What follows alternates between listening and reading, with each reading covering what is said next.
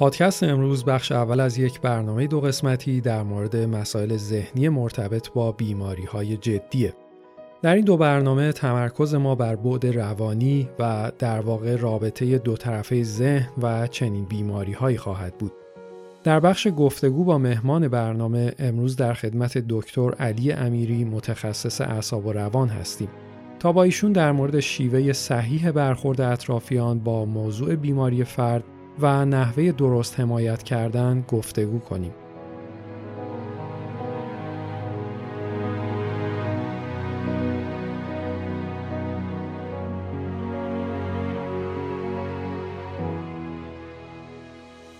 سلام من آرش فیروزبخش هستم و صدای من رو در پادکست آرامش میشنوید. تصور کنید توی آشپزخونه هستید. روی کابینت یه ظرف پر از لیمو ترش هست. یکیشون رو بر میدارید و می‌برید کنار بینیتون تا عطرش رو احساس کنید.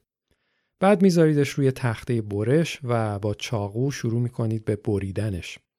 لیموی خیلی آبداریه و همینطور که دارید میبریدش سطح تخته پر از آب لیمو میشه.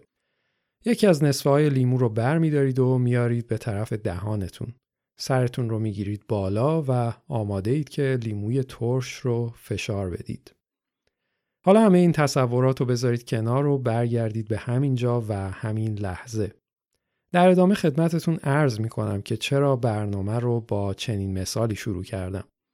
برنامه امروز ما در مورد رابطه دو طرفه ذهن و بیماری های جدیه. از جمله بیماری هایی که در صورت عدم کنترل و معالجه می‌تونن تهدید کننده زندگی افراد باشن.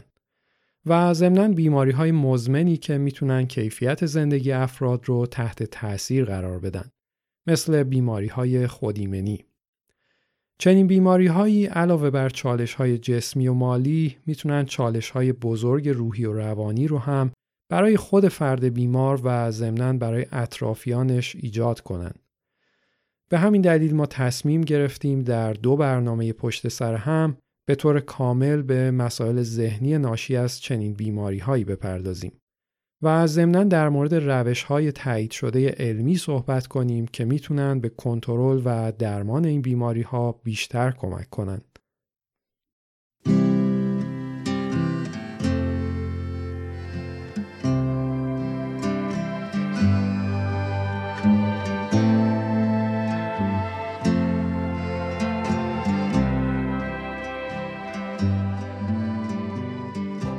اگر یادتون باشه در اپیزود سوم پادکست آرامش در مورد استرس مطالب علمی خیلی جالبی رو بیان کردیم.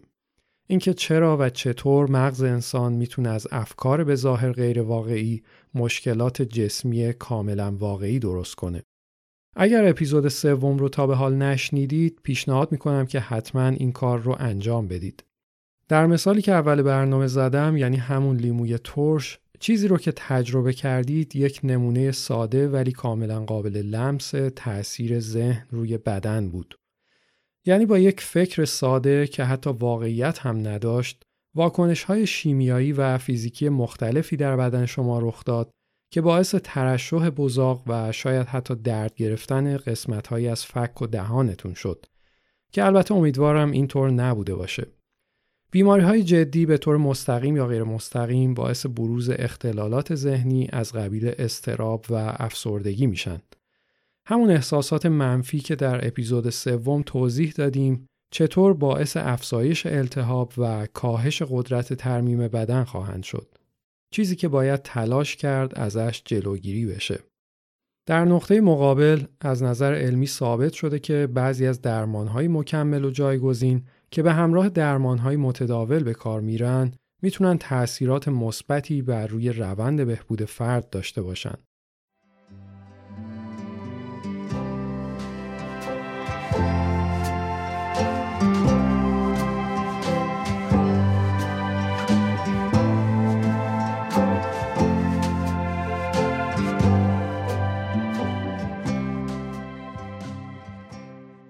انجمن سرطان آمریکا فهرستی از درمانهای مکمل رو منتشر کرده که بیماران تونستن با استفاده ازشون به آرامش بیشتری برسن.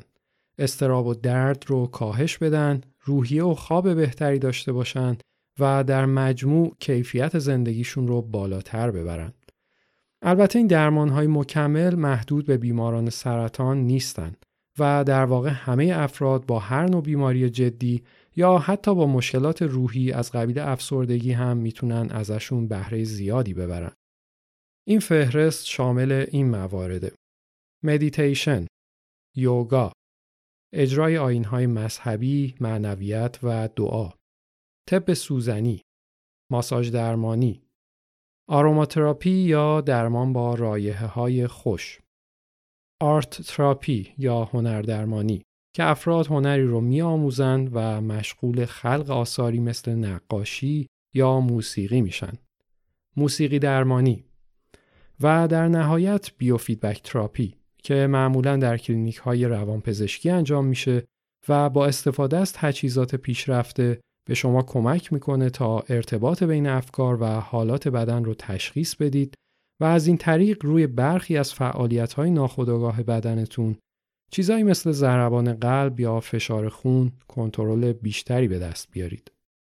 خیلی از این درمان های مکمل سیستم عصبی پاراسمپاتیک رو فعال می کنند و همونطور که در اپیزود سوم توضیح دادیم از این طریق بدن شما رو به حالت رست اند دایجست یا در واقع استراحت و ترمیم می‌برن. حالتی که باعث آرامش شما میشه فشار خون و ضربان قلب رو پایین میاره قدرت ترمیم بدن رو بالا می‌بره و التهاب رو کاهش میده و بنابراین می‌تونه در کنار درمانهای متداول به بهبود و بازسازی بدن شما کمک کنه. به خصوص در مورد مدیتیشن در اپیزود چهارم پادکست آرامش بیشتر توضیح دادیم و اگر هنوز موفق به شنیدن این اپیزود نشدید پیشنهاد می‌کنم که حتما به خود برنامه و ضمنا به مدیتیشن اول پادکست آرامش که بهش ضمیمه شده گوش کنید. در واقع اگر بخوایم همه حرفایی رو که زدیم خلاصه کنیم زمانی که فرد با یک بیماری جدی روبرو میشه می‌تونه علاوه بر درمانهای متداول یک یا چند مورد از درمانهای مکمل رو هم با نظر پزشکش انجام بده. این کار از طریق تاثیر ذهنی که روی بدن می‌گذاره باعث خروج از حالت واکنش دفاعی و ورود به حالت ترمیم و بازسازی میشه و می‌تونه تاثیرات مثبتی بر روی روند درمان و ضمناً افزایش کیفیت زندگی داشته باشه. بعضی از این درمانهای مکمل مثل مدیتیشن و یوگا حتی نیاز به هزینه یا امکانات خاصی هم ندارن و افراد می‌تونن در هر محلی یا زمانی به انجامشون بپردازن.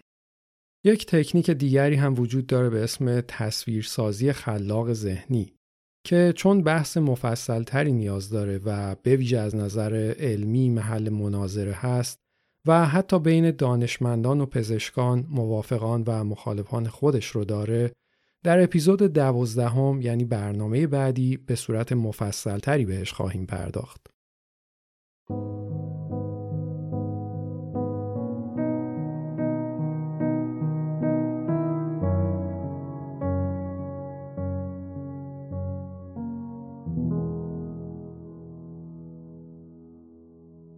امروز در خدمت مهمان عزیزمون دکتر علی امیری متخصص اعصاب و روان هستیم تا با ایشون در مورد اقدامات اطرافیان یک فرد مبتلا به یک بیماری جدی صحبت کنیم.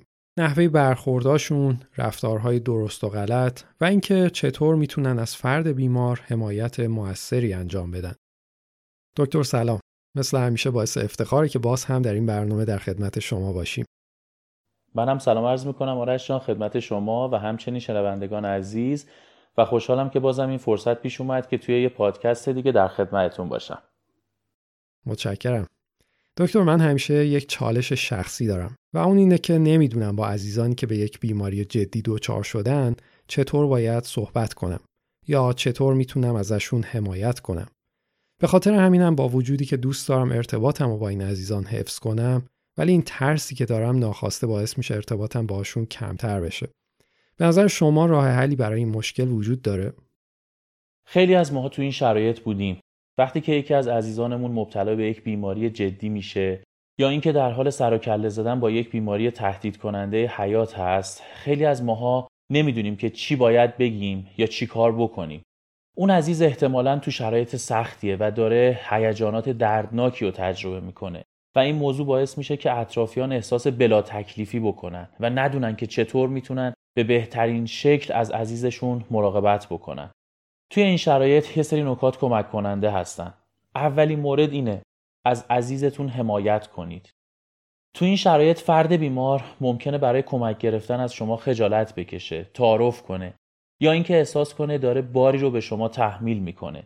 ولی باید اینو بدونید که حمایتی که از طرف افرادی مثل شما ارائه میشه می‌تونه تو بهبودی این افراد بسیار کمک کننده باشه. با انجام کارهای مشخص به عزیزانتون کمک بکنید. حتی اگه اون کار بخواد این باشه که در حین یا بعد از درمان بخواید فقط کنارشون بشینید. گاهی اوقات مهمترین کاری که شما بتونید انجام بدید اینه که کنار عزیزانتون حضور داشته باشید. مورد بعدی اینه گوش بدید. وقتی که دارید با کسی که یک بیماری جدی داره صحبت می‌کنید طبیعه که احساس گیجی بکنید. با خودتون فکر کنید که چقدر تو این زمینه ناشی هستین. چون ممکنه حتی ندونید که چی باید بگید. ولی تو اغلب اوقات مهمترین چیز اینه که به عزیزتون گوش بدید. اجازه بدید تا آنچه را که داره بر اونها میگذره به راحتی ابراز کنن. بدون اینکه بخواید قضاوتشون بکنید. یادتون باشه بهشون نگید که تو این شرایط باید چه احساسی داشته باشن. یا اینکه سعی نکنید همه چی رو علکی مثبت و خوب نشون بدید. نکته سوم اینه در رابطه با بیماری عزیزتون تحقیق کنید و اطلاعات درست به دست بیارید. ولی تا وقتی که چیزی از شما پرسیده نشده نظر ندید. هرچی شما در رابطه با تشخیص و درمان بیماری فرد مورد علاقتون بیشتر بدونید شما بیشتر آماده هستید تا به ایشون کمک بکنید. ولی این به این معنی نیست که شما باید به عزیزتون بگید که چی کار باید بکنه یا چه کاری رو نباید انجام بده. مگر اینکه خود فرد بیمار به طور مشخص نظر شما رو بپرسه یا بخواد بدونه که در تحقیقاتتون راجع به بیماریش چه چیزایی رو متوجه شدید. تصمیماتی که برای درمان گرفته میشن نهایتا همیشه بر عهده فرد بیمار و پزشکش هست. و بنابراین حتی اگه همیشه موافق اون امورات انجام گرفته نیستید لاعقل نقش حمایتگر خودتون رو حفظ کنید. نکته چهارم اینه حمایت خودتون رو به صورت مستمر ادامه بدید. به قولن خسته نشید شل نشید. به خاطر اینکه بعضی از بیماری ها درمان طولانی مدت نیاز دارند بنابراین مهمه که نه تنها در زمان تشخیص بیماری از عزیزمون حمایت بکنیم بلکه مهمتر اینه که در تمام طول مدت درمان از اون فرد بیمار مراقبت و حمایت بکنیم و مواظب باشیم که توجهمون با گذشت زمان کاهش پیدا نکنه.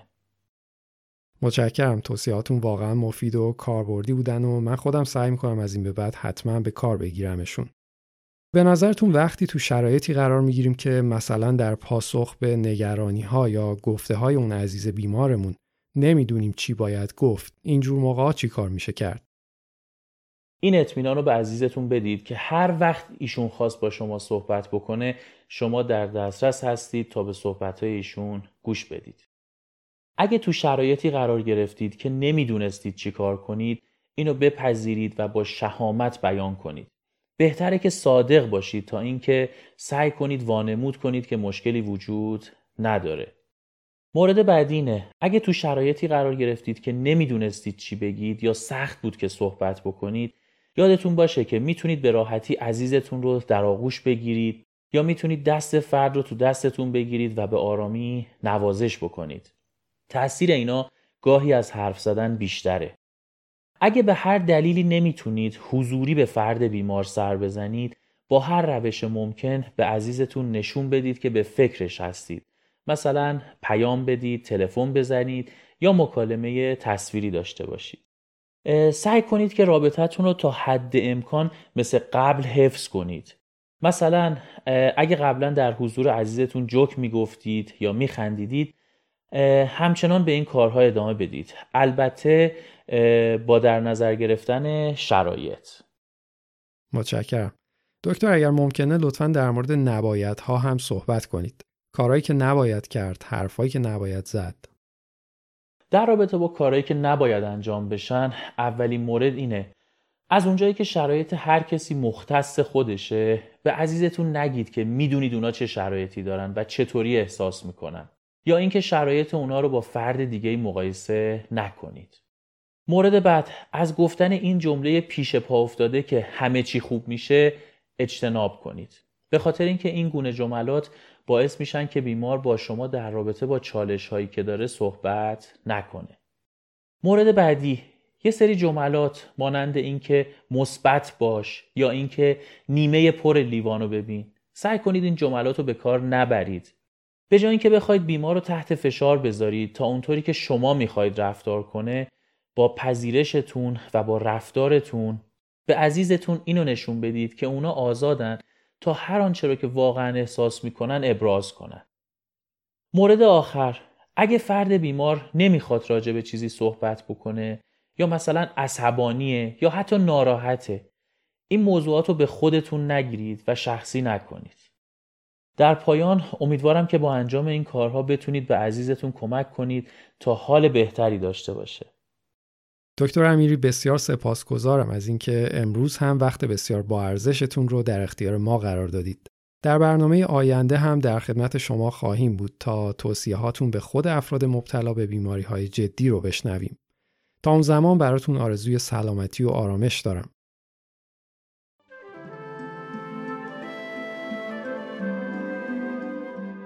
عزیزان برنامه امروز به پایان رسید. در این برنامه در مورد رابطه دو طرفه ذهن و جسم در بیماری های جدی صحبت کردیم. همچنین فهرستی از درمانهای مکمل مورد تایید انجمنهای پزشکی رو ارائه دادیم که می‌تونن در کنار درمانهای متداول به بهبود جسمی و ارتقای کیفیت زندگی فرد بیمار کمک شایانی بکنند. در بخش گفتگو در خدمت دکتر علی امیری روانپزشک بودیم که در مورد نحوه صحیح برخورد با عزیزانی که یک بیماری جدی دارند راهنمایی کردن. در برنامه آینده مبحث بیماری های جدی رو ادامه خواهیم داد و من براتون از یک موضوع مورد مناظره یعنی تکنیک تصویرسازی خلاق ذهنی خواهم گفت. همچنین دکتر امیری مجددا مهمان برنامه ما هستند تا این بار توصیه های کاربردی به خود عزیزانی داشته باشند که با یک بیماری جدی روبرو هستند. من آرش فیروزبخش هستم و تا برنامه آینده براتون آرزوی سلامتی و آرامش دارم.